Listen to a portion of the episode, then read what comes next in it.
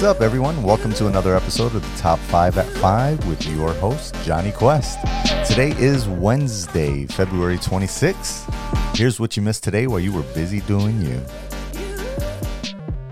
The Walt Disney Company has a new CEO today as longtime CEO Bob Iger has stepped aside to make way for a new Bob, Bob Chapek.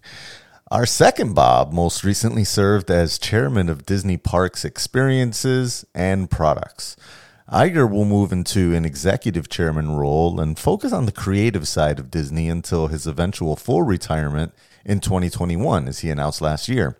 Iger said he wanted to step down now because he wanted to focus on the creative side now that major projects like the Fox merger and Disney Plus launch had completed. Quote, with everything else falling into place, the timing seemed right, end quote. Iger, as I'm sure you're aware, led Disney roaring back after taking over as CEO with the acquisitions of Pixar, Marvel Studios, Lucasfilm, and finally last year's deal with Fox and Hulu, leading the profits jumping more than 300% and share prices up more than 400% in his 15 year tenure. Shares of Disney, however, have fallen about 3.7% of this recording. Of course, that could be related to coronavirus, as everything else is dropping down today.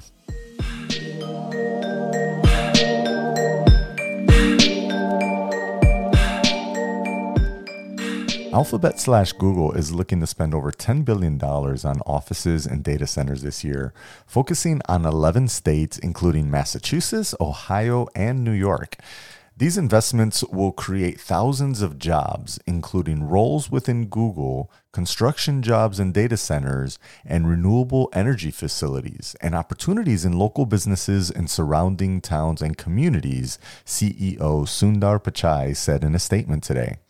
Google has mentioned a renewed focus on cloud and data centers as it looks to gain a larger foothold in the cloud computing space, currently dominated by Amazon's AWS. Google currently holds about a 6% market share, with Alibaba Cloud closing in right behind them at 5.4, according to market researchers Canalys.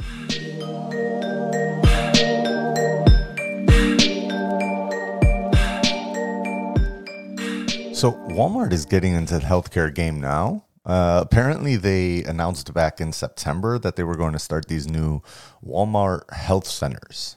Uh, so they opened one. It's uh, done pretty well, and now they're expanding to a second location, also in Georgia. Both locations. Uh, so get this: you can get your regular checkup for thirty dollars, a teeth cleaning for twenty five dollars, you can get mental health visits for a dollar a minute, all without insurance. Crazy. Walmart is looking to cash in on that $3.6 trillion in health spending. Uh, they're leveraging, trying to leverage their 150 million weekly shoppers and pitting themselves up against uh, CVS and their minute clinics, as well as all the other tech giants like Apple, Google, Amazon, Microsoft, even HP has jumped in there. Uh, to quote former Apple CEO John Sculley, we're going to have a consumer revolution in retail for point of care. Why? Because if the Walmart tests are successful, people will be able to go in and get these kind of health services at a lower cost than if they had health insurance. Revolution indeed. This episode brought to you by Squarespace. Squarespace is an awesome website building platform. Uh, it, it's so WYSIWYG. You know, what you see is what you get. You just type what you uh, want to see. You pick from some really awesome templates. I mean, uh, I'll, I'll build this copy better once I actually get some uh, promotions etc. Uh, but I just want to see what this will be like. So make sure you hit up Squarespace. Uh, you go to squarespace.com slash The world of tennis was sent a shocker today as Maria Sharapova published an essay in Vanity Fair magazine detailing her journey through tennis and her decision to retire at age 32. Having won five Grand Slam tournaments, including her first in Wimbledon in 2004, she says, quote, I'm looking back now, I realize that tennis has been my mountain. Quoting her essay further, my path has been filled with valleys and detours, but the views from its peaks were incredible. After 28 years and five Grand Slam titles, though, I'm ready to scale another mountain to complete on a different type of terrain. Tennis showed me the world and it showed me what I was made of. It's how I tested myself and how I measured my growth. And so, in whatever I may choose for my next chapter, my next mountain, I'll still be pushing.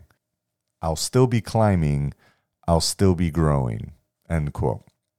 Sharapova would go on to win all four of the Grand Slams in her career, including the French Open twice. Her final match, however, wound up being a first round loss at last month's Australian Open.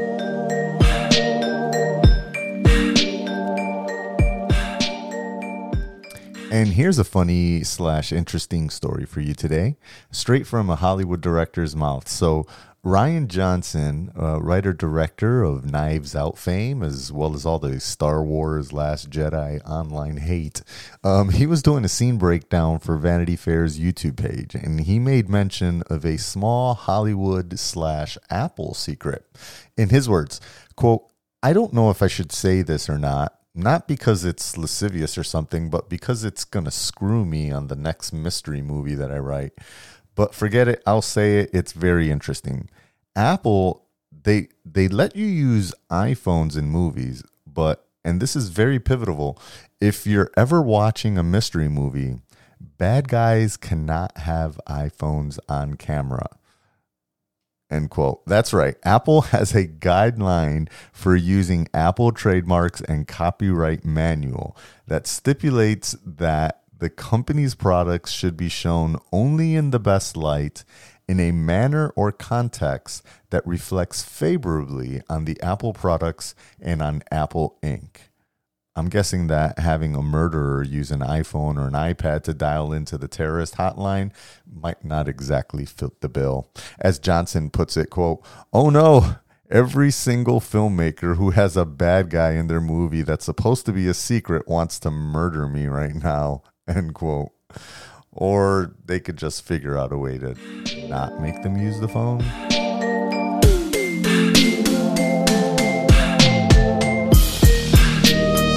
Well, my beautiful people, once again, that's your top five news stories of the day. Remember, stay focused, proud, and dedicated. I got you with the news.